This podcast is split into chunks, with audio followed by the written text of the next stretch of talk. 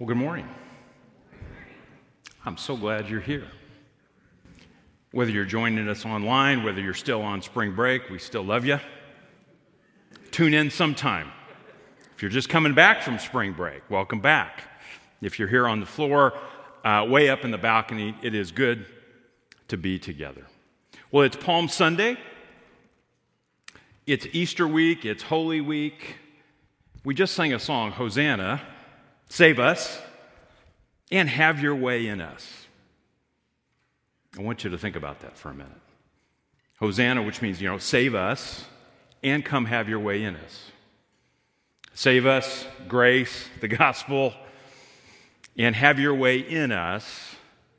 Lead us into greater obedience. That's the call. That's the challenge. Now, today, as we think about Palm Sunday, as we picture Jesus riding into town, he will be the one who will save us. And here we are in Romans chapter 7, and we have Paul writing to the early church. We see Paul with this audience of Jewish Christians and Gentile Christians trying to bring unity to this multi ethnic group of, uh, of house churches and what's really important. And, and he's, we've, we've read through chapters one through seven, it's been so much about grace and so much about how I am made right with God, not through my own works, but through what Jesus has done for us on the cross. We've talked about justification. We've talked about redemption, about how God has paid the price for us. I can't wait to get to Romans 8 in the next few weeks and we talk about how we are adopted how we can become a child of God. But here we are in Romans 7, and we see Paul wrestling with sin. Paul is in the battle. And we're going to get this window into Paul's struggle with sin. And Paul's going to address this in a, in a theological context. In other words, who is God? What is the nature of God? What is the nature of salvation? All these big ideas. We've been talking about this concept of the already and the not yet. Jesus has already died. Jesus has already risen. Jesus, if we put our faith and trust in Christ, he has already saved us. There is a not yet, there is a future hope. Just as Jesus rose, so too will you and I rise. There will be no more sin and suffering and pain and all that. What a glorious hope. But yet we live in the right now.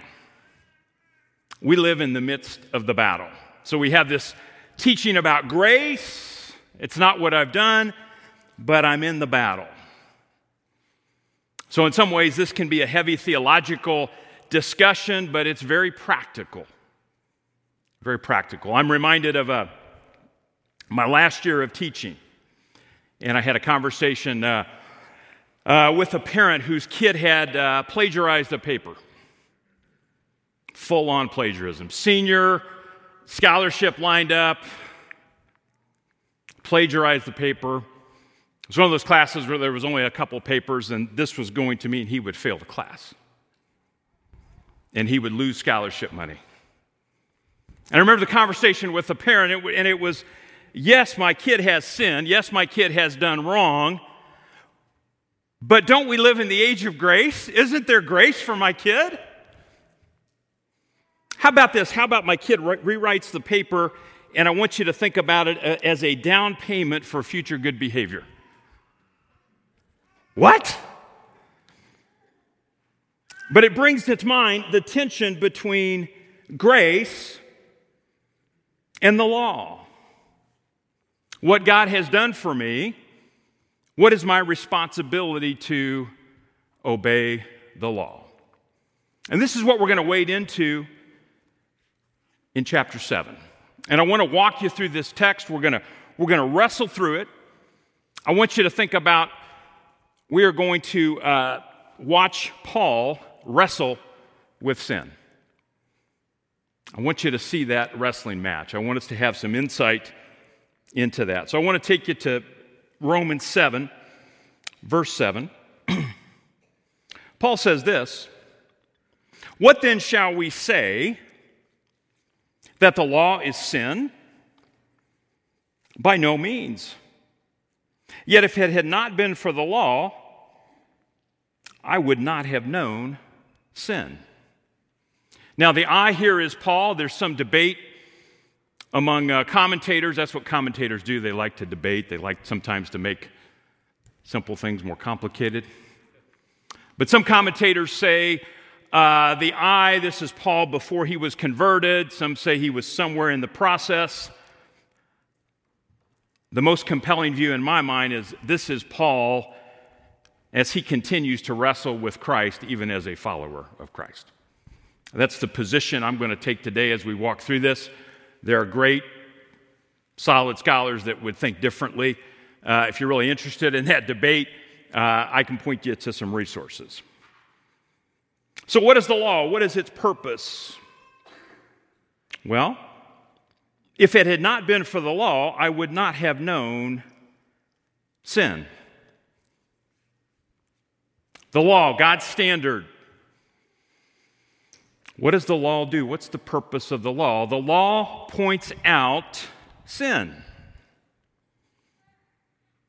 It's the MRI machine, it's the CT scan, it's the PET scan that looks deeper and deeper and deeper. There may or may not be something on the surface, but what is underneath that needs pointed out. Let's continue. For I would not have known what it is to covet if the law had said, You shall not covet. I want you to think about the word covet for a minute. What does it mean to covet? It means you want something that somebody else has, and you want it badly. There's a desire there. Now, I want you to think about the Ten Commandments for just a second. When we think law, it's, it's more than that, but we tend to think of the Ten Commandments. And I want you to think especially of five through 10. Five, honor your parents. Six, don't murder. Seven, don't commit adultery. Eight, don't steal. Nine, don't lie. And 10, don't covet. Five through nine, there is an external, behavioral display of breaking that commandment. Coveting is something on the inside. Now, now breaking 10 can lead to the others, but coveting is something on the inside. It is at the level of desire. It's a look at the sin underneath the sin. Again, we're going through the MRI machine this morning a little bit. I want you to, to take your heart through the scan this morning. Now, how does sin work? Part of what Paul is after in the book of Romans is how does sin work? Well, he says this, and you know, way back in chapter one, he says, uh, even though we we know God, we fail to worship Him. We worship created things rather than the Creator. That's our core problem. There is a heart level desire to worship someone or something else. This is where the problem is. Let's continue. But sin, seizing an opportunity through the commandment, produced in me all kinds of covetousness. For apart from the law, sin lies dead. I was once alive apart from the law, but when the commandment came, sin came alive and I died. The very commandment that promised life proved to be death to me. For sin, seizing an opportunity through the commandment, deceived me and through it killed me. Now, Paul's going to picture sin. He's going to personify sin. He's going to turn sin into something that is active. How does this work? How does this process work? We have echoes all the way back to Adam and Eve. We go all the way back to Genesis 3.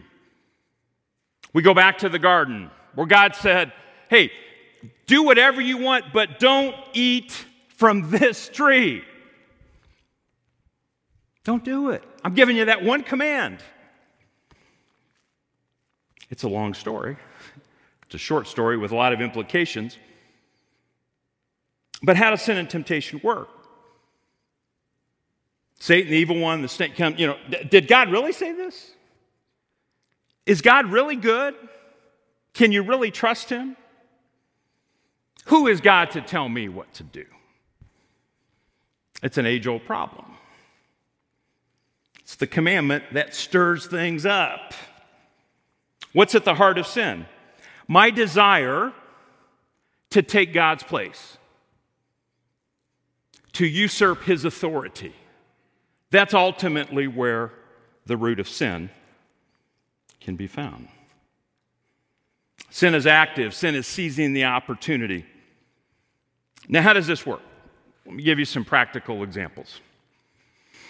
How does sin work? Anybody do their taxes? Anybody do your taxes on your own? You do your taxes, and, and at least the program I use, it's, it's got a running count of what you're going to get back or what you're going to owe. Green is good, red is bad. Are you with me? So you work on those taxes. You like the green, you like seeing the green go up, but what if you say this? What if I just did a little bit here? Maybe I exaggerate that donation here. Maybe I minimize this income here. And I like seeing that green go up. I want you to think of that thought process. If you say this, if your primary question to yourself in this is, can I get away with it? Will I get caught? You have already lost the battle. Because what have you done? You've shifted who you're reporting to. You've shifted it. I've shifted it. Think about how many times, I don't know about taxes, whatever it is, but how many times do we shift? What does God say? What does God see?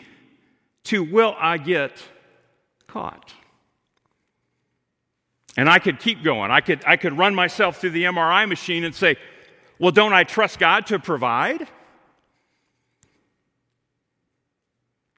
What about my character? Am I being deceptive? Maybe I'm coveting. Maybe I want something with that money. Maybe I've got to lie about something. Oh, and I'm off and running. I mean, we're, we're down a spiral of problems. You go through the MRI machine and you keep getting deeper and deeper and deeper. Let me give you another example. Um, Operation Varsity Blues. Anybody seen the Netflix documentary? It's about the college admission scandal. It's about where they would, all these incredibly rich families would pay exorbitant amounts of money to get their kids into the best schools. They'd rig something up where somebody would proctor the SAT for them. This guy was a genius. He would get a 1500 on the SAT as he proctored it, doctored up the test and all that. I mean, it's an extensive scandal.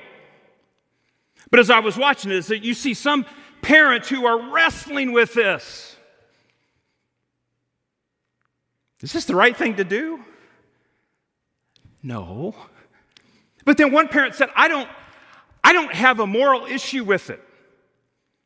All I care about is, will I get caught? Whew.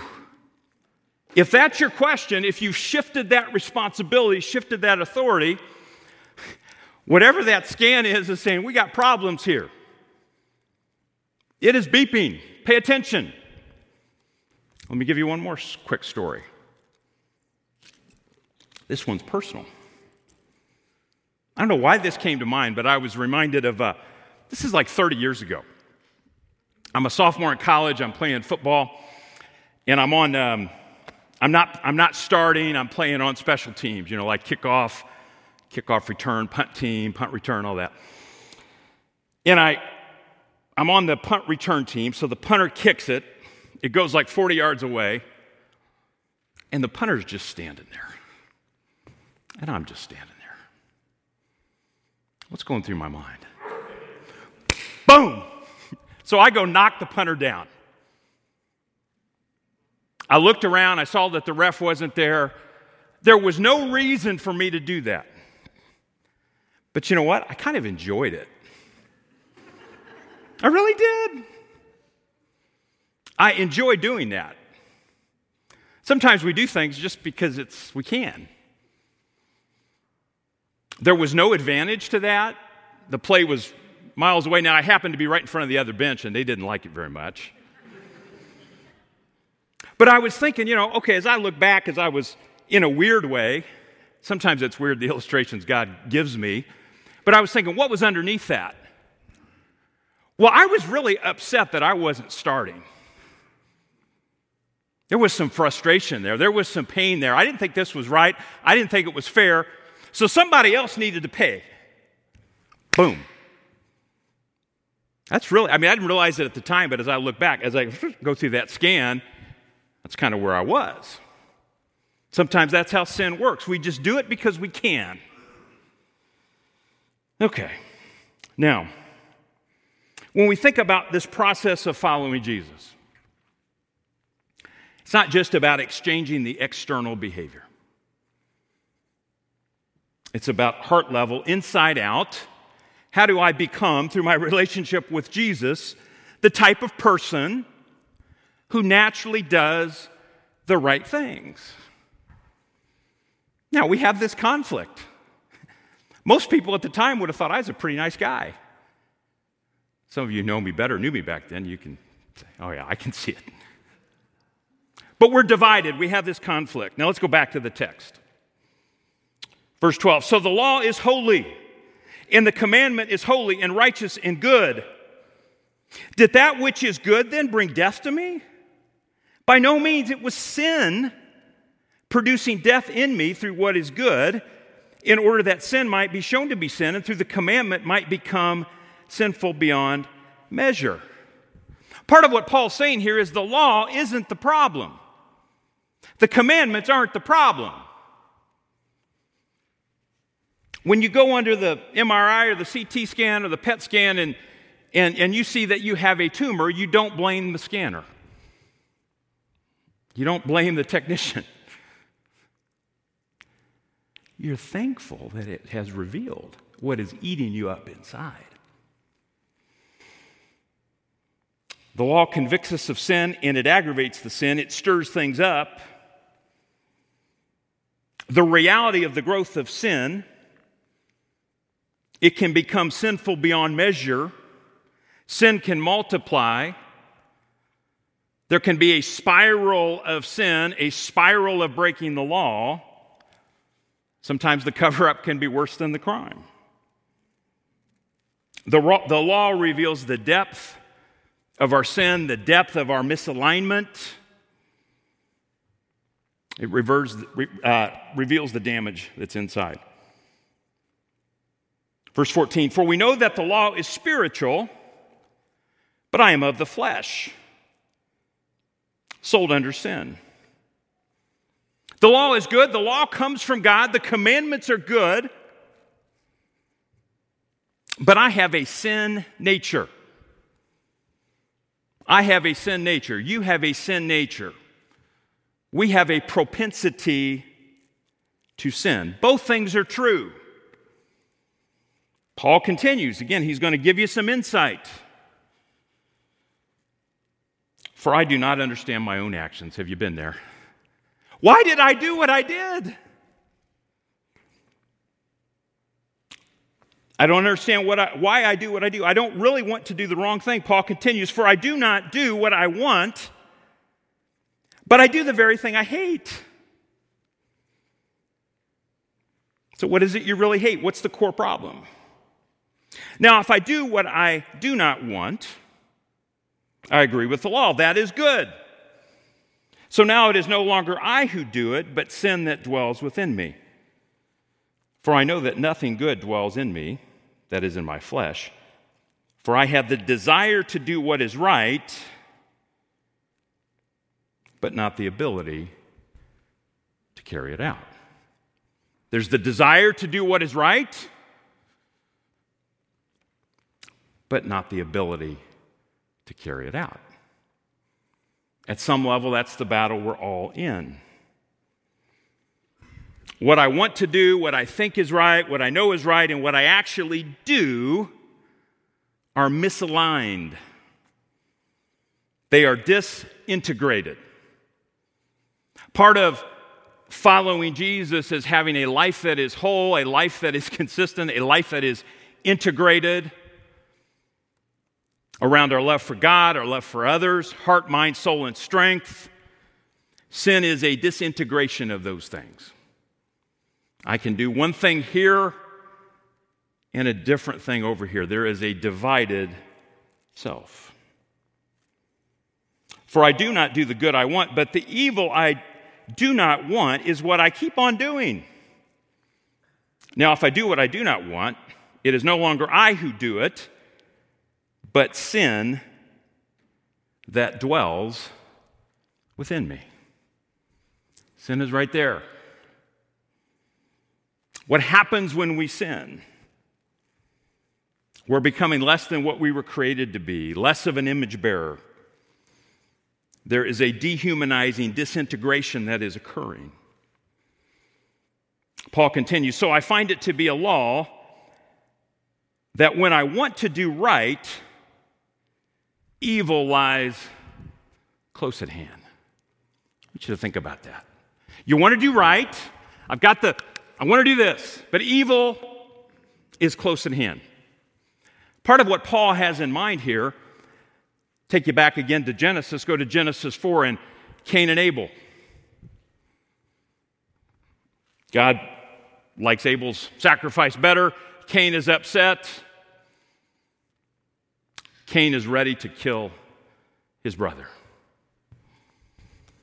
And God will speak to Cain and say, Sin is crouching at your door. Don't let it overtake you. This word crouching, it's like an animal on all fours. I won't get down, I'll pull something. But it is ready to spring. It's lying there, it is ready to spring. That's the process. Sin desires to rule over you, but you must rule over it. Again, evil saying, it, Did God really say that? Is God really good? Can I really trust God? Back to Paul. Verse 22 For I delight in the law of God in my inner being.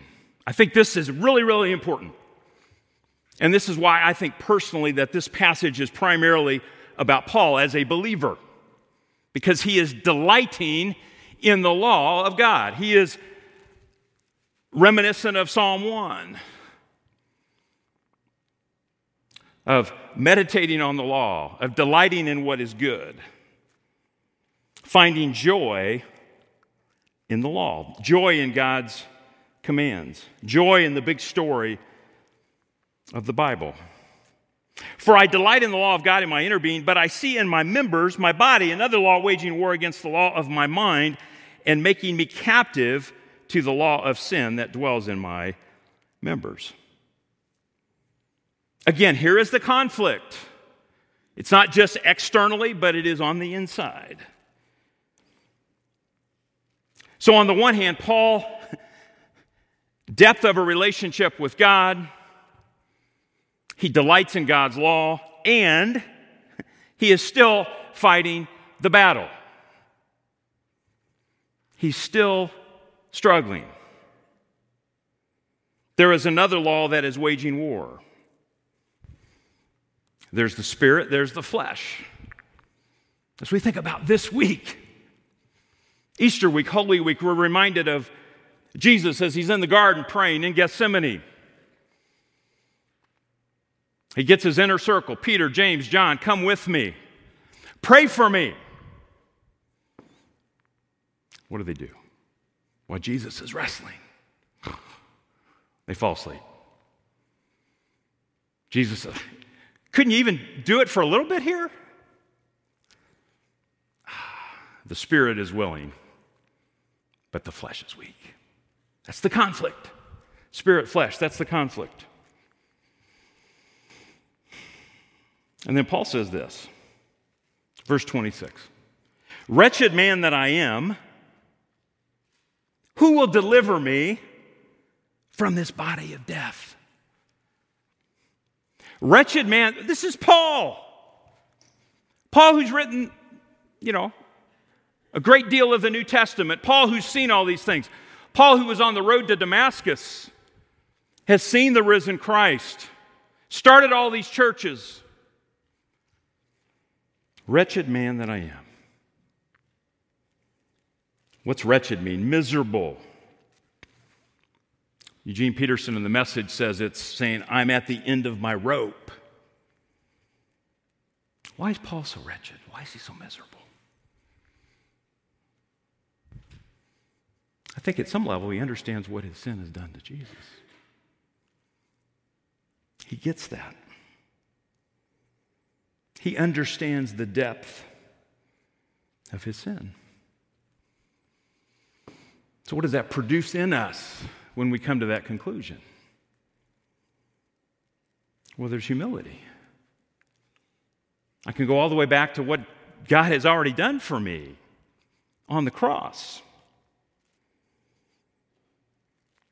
I think there's an application point that we can't forget. When I understand the wretchedness of myself, when I see my own sin, I ought not to be judgmental towards others. When I see that clearly, that affects the way I see others. So, what's the answer? What's the response? Thanks be to God through Jesus Christ our Lord. Oh, what a wretched man am I! Who can rescue me? Palm Sunday, Jesus is riding into town on a rescue mission. Paul is thankful. Jesus, Jesus alone, faith alone, grace alone, Christ alone is the only thing that will save me. That's what Paul grasps. Now, there's an exclamation point here. You didn't have that. That's just kind of an English type thing to give it emphasis. We could stop it there and say, oh, Paul is 100% victorious in Christ. And there's victory there. But what's he say? So then I myself serve the law of God with my mind but with my flesh I serve the law of sin. The battle is still going on. There's still a battle. Now, I believe as we as we look at this text, as we see this window for Paul, I want you to think for a minute. We see Paul, we see this window into his battle. I believe there are at least three, I'm going to call them realities that we need to grasp. The first, I am a wretched sinner.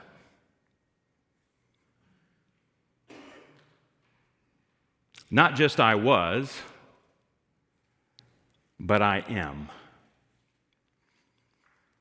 Can you say that today? Do you believe that to be true? Some of you may look back and you remember that day God rescued you, God pulled you out of something. And sometimes we can have that tendency to say, that was then. Well, I've,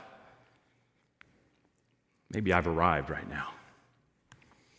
If Paul can say, what a wretched man am I? Whew. Yeah, guilty. Guilty. If you haven't looked in the mirror and kind of said that, not a bad idea. Let's, let's think about that. The second reality I'm certain of my forgiveness. Why am I certain of my forgiveness? Because it is not dependent upon what I've done. I didn't earn it. I didn't have to go to the way of the law and meet a certain score to be accepted. That cross. We think about what happens on Good Friday. So I have the humility that comes from the acknowledgement that, yes, I am wretched, I am a sinner. The hope, the confidence, the assurance that says, it doesn't depend on what I've done. I got to hold those two humility, hope. Yes, I'm a sinner. Yes, I've been forgiven. I got to hold those two. But don't forget the third thing I want you to understand God is with me in the battle. God is with me in the because the reality of the Christian life, and I could take you to a lot of other places. Paul in Ephesians 6 is going to talk about spiritual warfare and the battle that we're in. But God is with us in the battle, He is present. His Holy Spirit is in us. Paul has already said earlier, we now serve in the new way of the Spirit. The Spirit reminds us who we are. Romans 8, we're going to get into all that, that I'm a child of God, that God is, nothing can separate us from the love of God for those who are in Christ. So, humility, hope, presence of God. Those are three realities. I want those to sink in for you. I can't take any one of those away. If I think I've arrived, pride. if I think I've, if I, if I lose my confidence, there's fear. If I don't acknowledge the Spirit and have a relationship with the Spirit, I am alone. I need those three. And again, as we see Paul the Apostle Paul go through this, we can learn from him. Now, it's Easter week. Let me give you some what nows. Some what nows. Number one, I want to challenge us all to intensify your focus on Jesus this week. Intensify. Let's turn it up a notch. Let's get some focus on Jesus. That's, this is Easter week. Every Sunday is Easter Sunday, but this is a time in the year where we slow down for a minute, we pause, and let's intensify our efforts. There's a time piece to this, there's an attitude piece. As a church, we're giving you some tools. You've got a daily devotion. We've set up a prayer experience. We've got a Good Friday service. We've got Resurrection Sunday services. The next few weeks, we're going to be in Romans 8. Read ahead. There's so many good things in Romans 8 to help you understand how you fight the battle and what the truths are there about the Holy Spirit. But I got to make a commitment. Grace doesn't mean I have a license to coast. Right? Grace doesn't mean I have a license to coast, to drift. Second thing, go get a scan. go get a scan. I'm getting a literal scan this week to hopefully everything's still good. But open yourself up to the Holy Spirit, open yourself up to somebody you love and trust, and say, Take a look inside my heart for a minute. Where am I off? The worst thing, if something is in there, is to let it go untreated. Whether you get a scan or not, it's there. Would you have the humility and openness to get a scan? I want us to thank Jesus for what he has already done, is doing, and will do.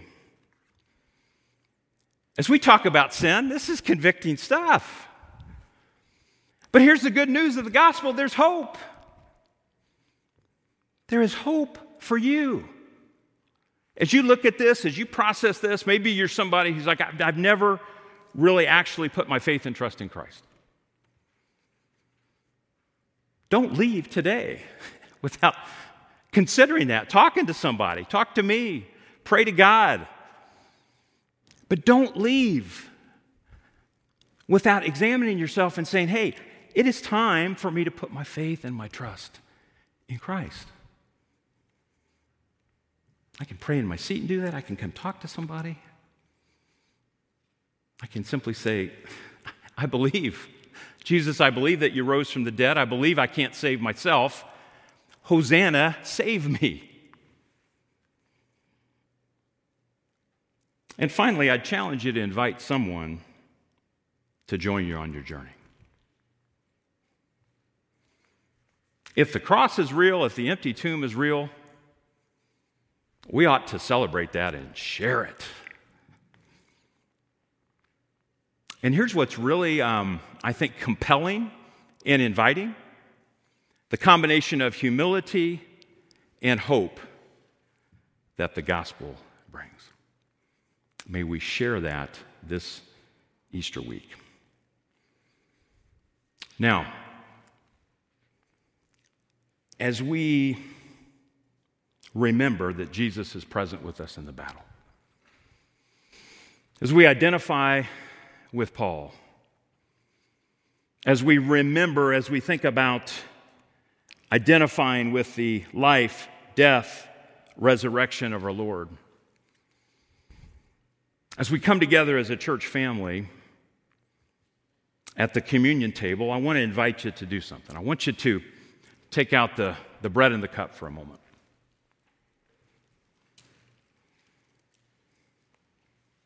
I want you to simply hold the wafer in one hand and the cup in the other. Don't, don't eat or drink yet. I want you to just hold those in your hand. would invite you to just be open handed with those things. Hold on to those things with open hands.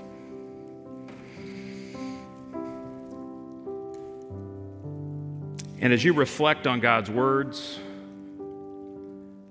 I would invite you to just take a minute and examine your heart.